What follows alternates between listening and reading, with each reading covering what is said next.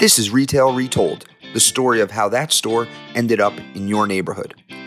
I'm your host, Chris Ressa, and I invite you to join my conversation with some of the retail industry's biggest influencers. This podcast is brought to you by DLC Management.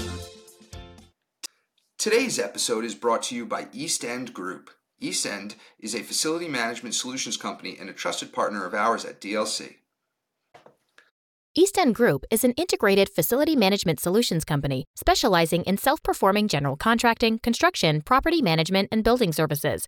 As a full service provider, East End works with single or multi location accounts on local, regional, and national levels.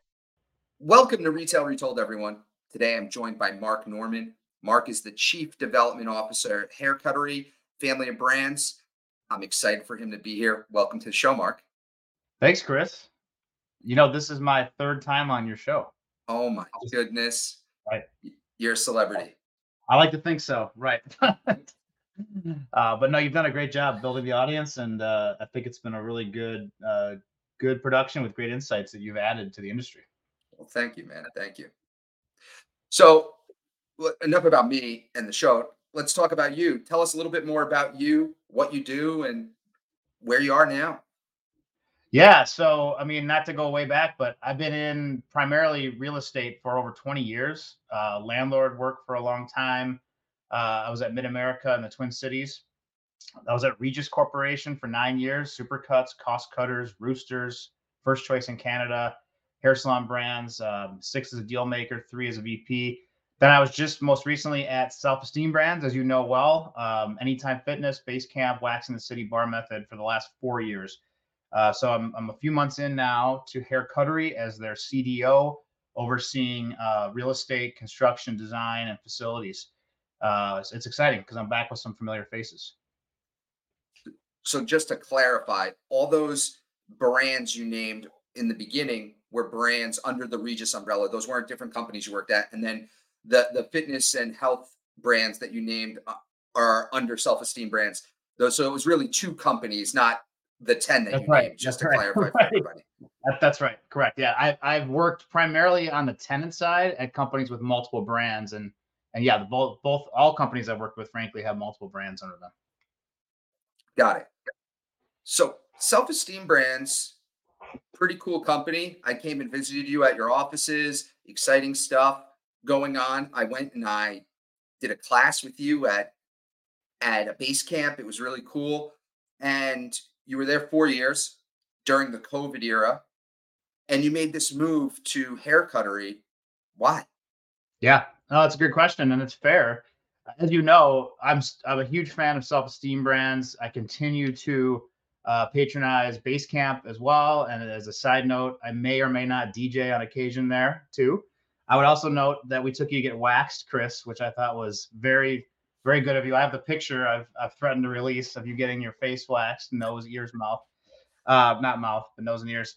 Um, so it's interesting, you know, as I mentioned earlier, I was at Regis a long time, right? Hair salon brands, multiple brands, US and Canada.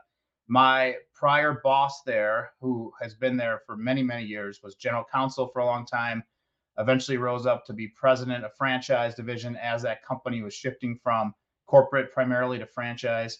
Um, and so I worked directly for him uh, when I was there, especially the last few years. Uh, he is now CEO of Haircuttery, and he reached out and uh, and connected me with himself and also some of the board members to discuss uh, an opening here that they wanted because they wanted true growth uh, for Haircuttery for Bubbles, 100% uh, corporate, by the way, which I'll, I'll touch on a few times.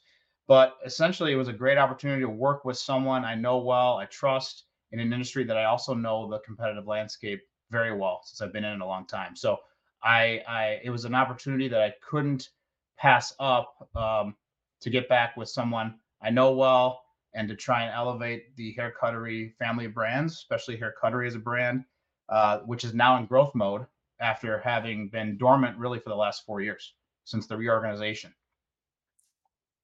So a few things there to unpack. Yes, everyone. Mark yep. did take me to get waxed. it it was an interesting experience. It was the first time I've ever been waxed. Um, and uh, so please keep those pictures to yourself. Yep, I got it. Second, I think you bring up something interesting, and I hadn't thought about this before we talked about, but one of the things when companies hire really, really high level leaders is they're hoping there's usually probably some change that's going to going to happen with the team. And they're hoping that they are great recruiters. It's one of the skills of a a, a c-suite individual.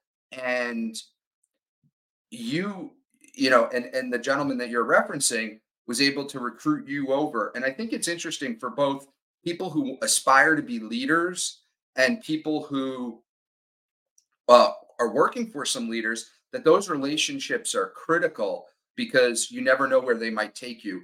And here, you know, you haven't been at Regis for over five years or four years. Mm-hmm. And now you're working with someone that you worked with over four years ago. And it stemmed for that relationship that you built with that person. And and for and for him, it you know, I'm sure is a good look that when they decided to recruit for this role, he had people in mind, he knew what he wanted, and he was able to recruit someone. So it, it worked for both parties. And and I'm sure that was important to the C-suite. So tell me a little bit like, like how you think about that and talk to people who are either you know working for somebody now a, a, a boss for lack of a better word a manager a leader and uh, those relationships and how critical they are Look, I, and you know this, Chris, and, and most people listening know this in our industry primarily. It is a relationship business, first and foremost, commercial real estate, development. I think most businesses. So uh, your reputation is is critical, right? Um, how you treat others you work with, how you have been treated, those stay with you. Those memories and those that that reputation sticks with you. So you really want to make sure you're thoughtful in how you engage with others in the industry because as we both know it's very incestuous and that's not a, a bad thing. It's just it's a small fairly close knit group and and i think one of the best things you can do whether it's in in our industry or others is work for someone that you know and trust because that eliminates 80% of the the conflict right out of the gate right? Then you can really focus on the blocking and tackling uh, the necessary things you need to do as a company to move forward. Uh, but that was one of those things where, uh, as you mentioned earlier, uh, self-esteem is in a great place. I loved working there, but when when Eric called and I started looking into this opportunity, um, it was just that was the initial reaction was, well, this is someone I know really well from my past, who knows me well, who trusts me. There's a mutual trust out of the gate, and so that's something you can't replicate at a lot of companies. You you definitely can't. You've been there how long now? This is well, you'll I think I am counting, but I think it's week nine now, so a little over two months.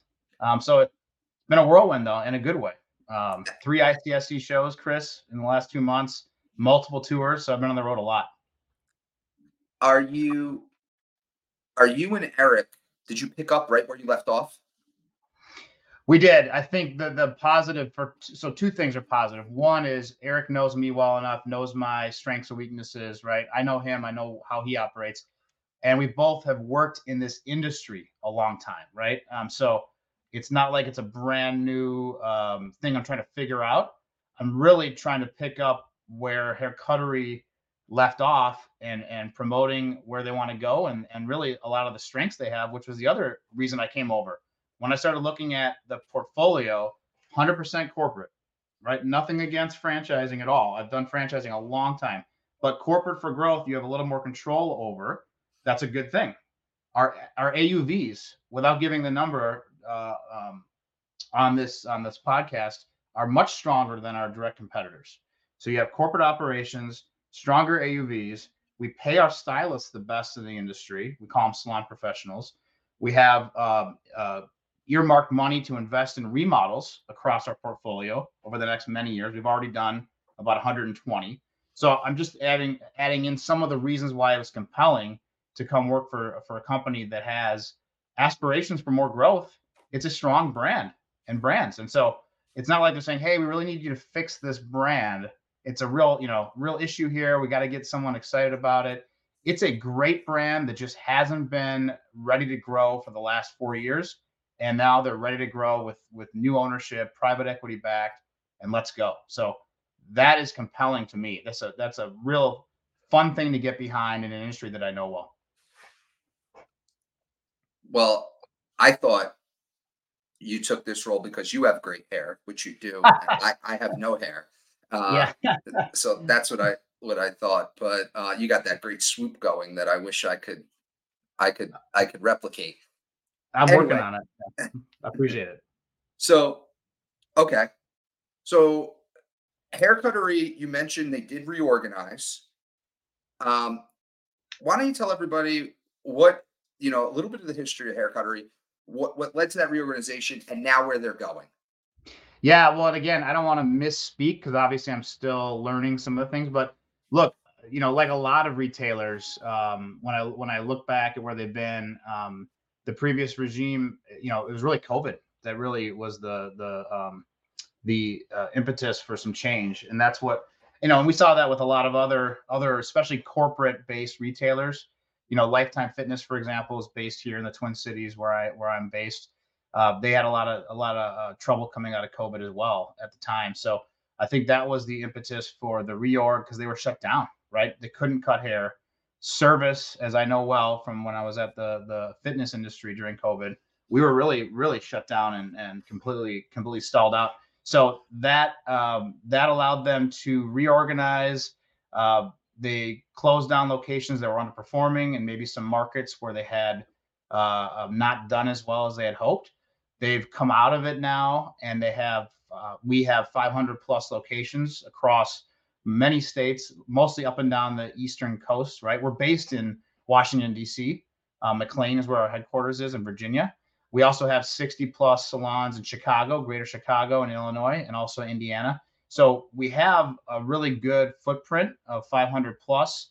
Uh, but I think we can grow not only where we have existing salons today, but obviously in time into some new markets, right? Some new states where we're not today, uh, either because we closed in the past or we have never been.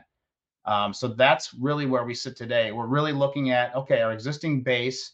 Here's where we're at. We have a strong base. Let's reinvest in our salons uh, to update them. I've, I've, toured many of them in Virginia and some other markets in the last few weeks to see the updates. It's great. It's just it's necessary updates. Makes the salons look very welcoming, not only for our guests but for our salon professionals or stylists. Um, and then obviously work on growth. And, and it's a good time to be growing, even with the headwinds right now. Lots of opportunity for us to grow the brands, especially in markets where we're already existing. So that's that's the synopsis of where we've we've been and where we are now. And so it's it's fun because it's it's not a new brand. It's a it's a very well regarded brand that I certainly knew well when I was at Regis Corp as a competitor. Had a lot of respect for Ratner and the hair cuttery brand.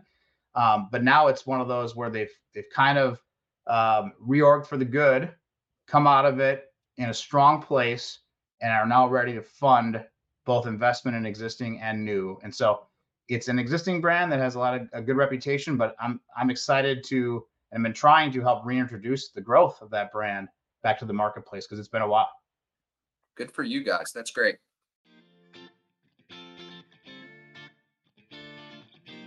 East End Group specializes in self performing general contracting, construction, property management, and building services.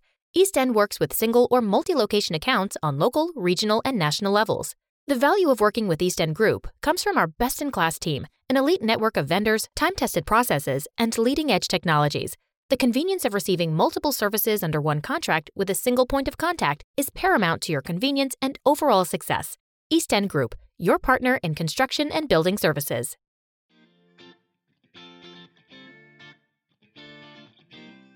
So, is there anything that you know might be uh, a little outside of that their corporate locations i think you mentioned one about the salon professionals. Is there anything else that is a bit different about hair cuttery versus some of the other salons out there? Yeah you know again and hair salons are, are fascinating to me. Obviously i've been in the industry a long time so i, I kind of know how they all operate to some degree especially the big brands I do think it's interesting that that I've learned since I've been here is we are very much unisex, right? And I say that in the terms of um, percentage of haircuts we do for men and women, uh, very close to 50 50. We do 30%, in fact, of our gross revenues generally in color services. So I mentioned that not that that's earth shattering, but that is an interesting part to hair cuttery that's not typical with the other big chains like Supercuts or Great Clips or Sport Clips, which are much heavier male, um, even Great Clips and Supercuts. Um, I would also say uh, our haircut price is higher than those, right? We start usually in the 25 plus range. Our salon professionals or stylists um, can actually um, set their own pricing. They're, they, they can kind of as they as they graduate up, they can adjust their pricing as well. So it's a unique setup for us versus the other chains. And then again, our, our average ticket is tied to the haircut price and the color we do is you know well over forty dollars. So uh, I just think that's interesting for everyone to be aware of that might not have as much familiarity with hair cuttery. Um, and again, as I said earlier, because I've been to three ICSCs, as I mentioned, Chris, and almost every time multiple landlords ask me about, well, where are your franchisees growing? We are not franchise. We are 100% corporate, corporate um, operations, which is a phenomenal backbone for our growth right? So that that's huge as we look to do new locations and as we look to staff and retain. Uh, we have a great internal corporate operations team, and uh, that coupled with our stylist pay is huge right now in the face of very competitive landscape for recruiting in general, right? Across all industries, let alone an industry where you need a certification to be able to cut hair. All right. Well, that was super insightful. That a lot of stuff I didn't know about hair cuttery. So thank you. And I'm sure yeah. the audience as well. So tell us a little bit about the competitive landscape, right? We we've got the brands you mentioned. There's also this this new concept that's come on since you've been that really exploded, I would say, on the tail end of your Regis days, which is these yep. salon suites. Yep. Yep. And you know, a lot of the landlords that you're talking to right now have done a lot of deals with these salon suites, and you know, we're one of them. They're they're bigger, they're very different business model, and uh, I'm sure that you know that's put some pressure on recruiting great stylists. So, why don't you talk a little bit about the entire you know collective landscape eh, of hair and your take on the salon suites? Yeah, I mean, no, good point. And obviously, salon suites are a, a major uh, player in the industry, obviously, uh, especially as you're looking at it through the landscape uh, of specific retail real estate, brick and mortar. So I, I would tell you, you know, a couple things, and, and, this this spans a lot of industries too, just to begin with, including fitness, where I just came from. Staffing, it's really hard, and we know this, and and so everyone knows this as consumers day to day, but it still is very challenging to attract and retain quality workers, especially I would say for hair salons, right? We want to make sure we're tied in with the education groups, that we're making sure we're getting the best uh, stylists to, to staff our locations. That is a challenge across the industry.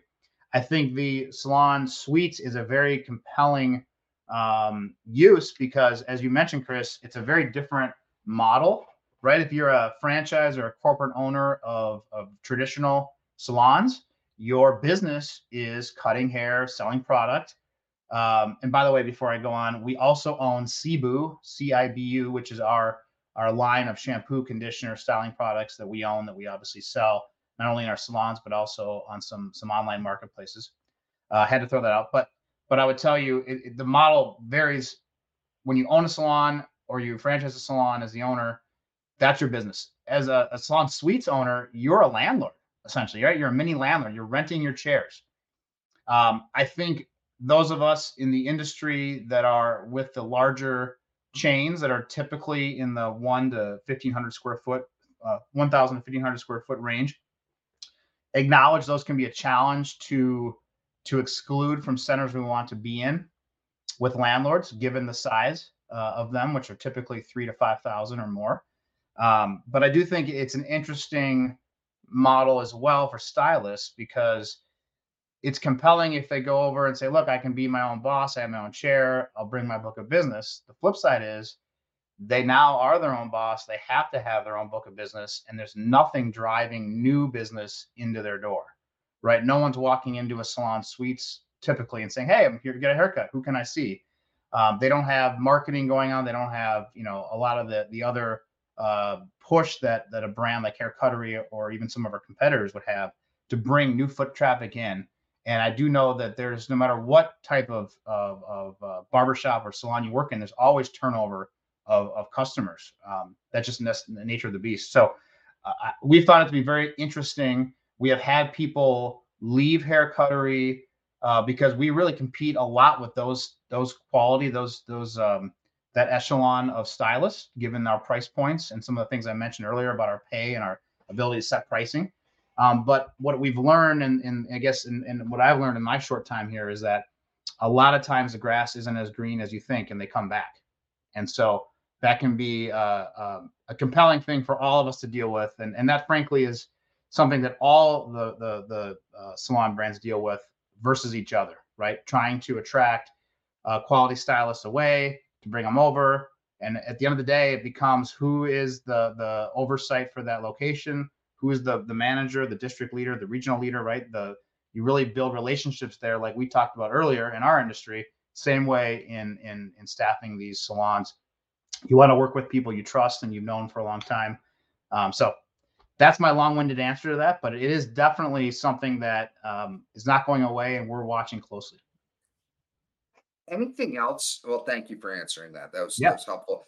Anything else about like the salon industry that people might not know that you find interesting? You gave us some little interesting tidbits about hair cuttery that are fascinating. I think make it a very compelling brand and one that landlords should uh, want to do business with and one that consumers should want to go get their haircut at. Um, anything interesting going on that people might not know about the salon industry, you know, at large right now? Well, a, couple of things. I mean, again, you know my lens, and this is real estate primarily. So, a couple of things. Just knowing what I know about the industry, I think hair salons remain a very good piece of any development. Right? When you think about uh, the puzzle piece, Chris, that you guys, you and and your counterparts try to put together in terms of a good tenant mix, right? You love the Starbucks, the Chipotle's, the you know the the food users, right? Specifically, but you can't load up on all food. You have to have some really good balance, not only for code and parking, but just for general um, uh, your consumers to be generally happy coming and going from the center and not not be cluttered all the time. So I think it's worth noting, and, and we all know this hair salons are in a lot of centers, but they're a really good uh, piece of uh, in the non-food space. I would argue fitness is as well where I came from. So you want to, you know, those are good, good things to be aware of for any developer looking to fill space. You can't fill it all with with food. You want to have some really good non-food users that complement the food and also don't don't chew up parking all at the same time. Uh, the other thing I would I would I would add is uh, what's fun for me and and in my visits to some of our salons, and I forgot about this a little bit when I left Regis I was reminded of it when I was at fitness because there's a lot of passion um, and excitement in the fitness industry. It's not much different in the hair industry, right? I mean, our salon professionals, stylists, whatever name you want to give them, they're cutting hair because they're passionate about it. They're excited about making you feel better, um, making you look your best. I know that sounds certainly corny and cliche, but that is legitimate and that is very powerful and something I had forgotten about until I was back in some salons meeting with some stylists because you forget the passion behind the industry, right? This is not a, a boring industry. Uh, we're not H&R Block, no offense to H&R Block. This is an exciting thing. You are literally hands-on uh, in an intimate way helping people feel better and look their best, uh, which is pretty powerful. And I, I, had forgotten about that that uh, emotional influence that that I that uh, I haven't seen in the hair salon industry, obviously, since I left. That's cool to hear, man, for sure. Yeah. Let's let's talk about hair cuttery a, a, a bit more. So you mentioned this growth. Do, do you guys have a number of stores you're trying to do in a year or how many, you know, in the next couple of years? What does that look like? Yeah, right now we're still working out long term, but I can tell you for 2024, we want to open at least 20 new locations. Again, that's not a massive number, but as we go and as we see some success, we'll continue to look at um, options to expand our pipeline, expand areas we're looking. We already have several openings in the near future, uh, two yet this year. We are growing the pipeline now for 2024 and frankly already negotiating deals for 2025 with some of these new developments. Uh, so uh, our focus is primarily, again, where we are now, Florida, Virginia, Maryland, Philadelphia, um, we're looking in some some parts of Chicago. Uh, but again, those are the markets where we have the brand presence, we have the operations. As we grow into 2024, which is almost here, then we'll have a better idea of how many more we can add in 2025, 2026, and beyond. So there's a lot of room to grow. Um, but I do like the focus on our existing markets to start because we do have really good and loyal customers and brand awareness. Okay. Uh, that's good to hear. I, I, I don't think anyone sneezed at 20. That's good. I mean, that's, you know, yeah, yeah. I don't think anyone sneezed at 20. Let's talk about some of the the the physical and the intangible attributes of the real estate that you guys look at. So I, I think the first thing people always wonder if you're looking at a, a shopping center, do you care if another hair salon is in the center?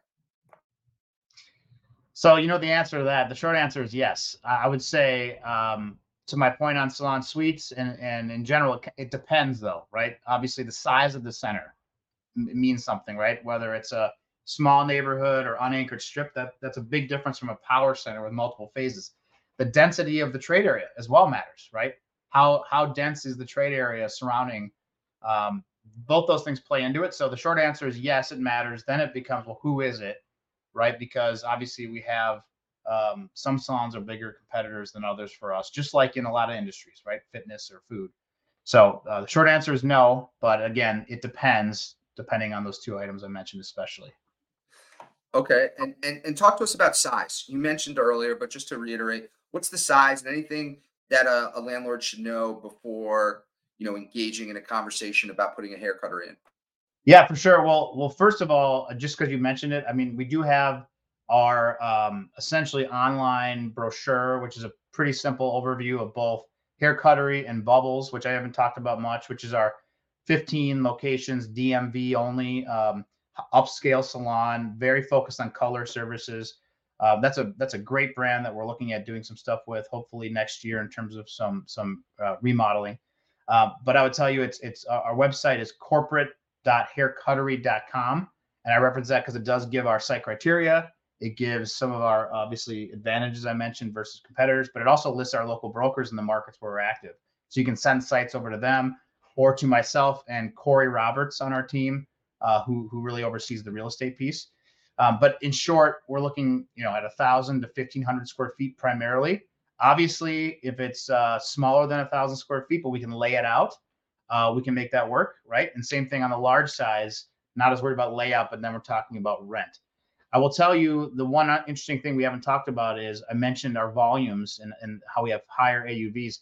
We we lay out and we'll do minimum of eight eight stations, eight chairs. Typically we do 10 or more. I mentioned that because in my history when I was at at uh, competitor, typically it was six chairs to start, right? That's that that's that's something we wouldn't even consider. So we we we lay out our locations at minimally eight to ten stations, which gives you an idea of the volumes we we traditionally have done and expect to do in new sites.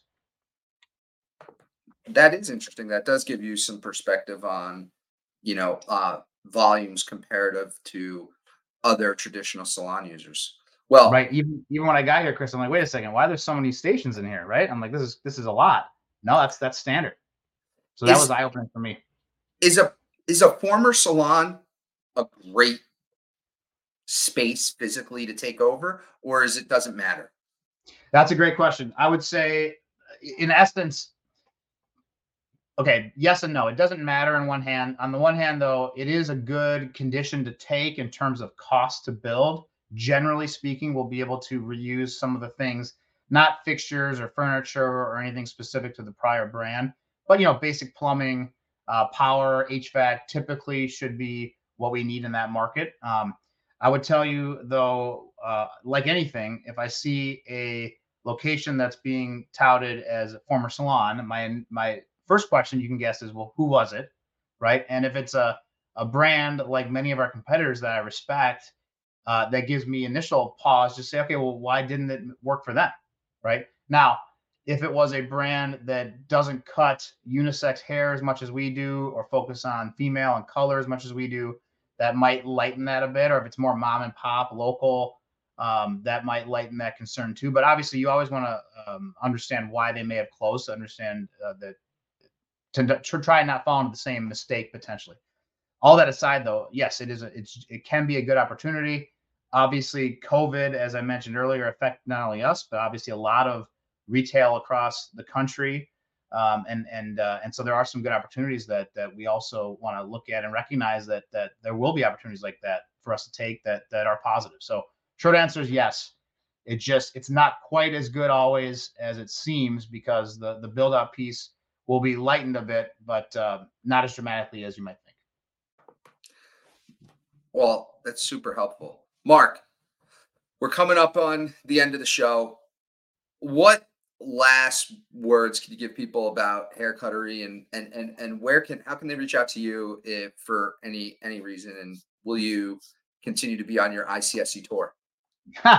yeah, I will. Well, we'll be so uh, my email is m norman uh, sorry yeah m norman at haircuttery.com uh, Corey Roberts on my team oversees real estate. He's C Roberts or Corey at haircuttery.com. Uh, we will be with Eric, uh, who I mentioned earlier in this this uh, broadcast, our CEO at New York ICSC. Chris, obviously, I know you'll I'll see you there, um, and we want to continue to reintroduce the brand, right? So that's really why I'm on here with you, Chris. Is you know you and I go way back. Um, I've been at some other companies that have had more growth going on as I as I jump on the train. This is a train that is is really just starting to get going again. So it's kind of a new day I would say it's Hair Cuttery Family of Brands 2.0, uh, which is exciting. So we'll be at uh, again New York uh, in in uh, a couple months. Um, but please, please reach out to myself, to Corey, to our brokers who are listed on our website at corporate.haircuttery.com with any opportunities, especially in markets where we exist today. We're excited to grow. Well, on that, will that's a positive we'll end on. Really appreciate you coming on and sharing your thoughts on the salon industry, giving us insights to Hair Cuttery, and wish you nothing but success, Mark. Yeah, thanks, Chris. Thanks for having me again. Appreciate it. Thank you. Thank you for listening to Retail Retold.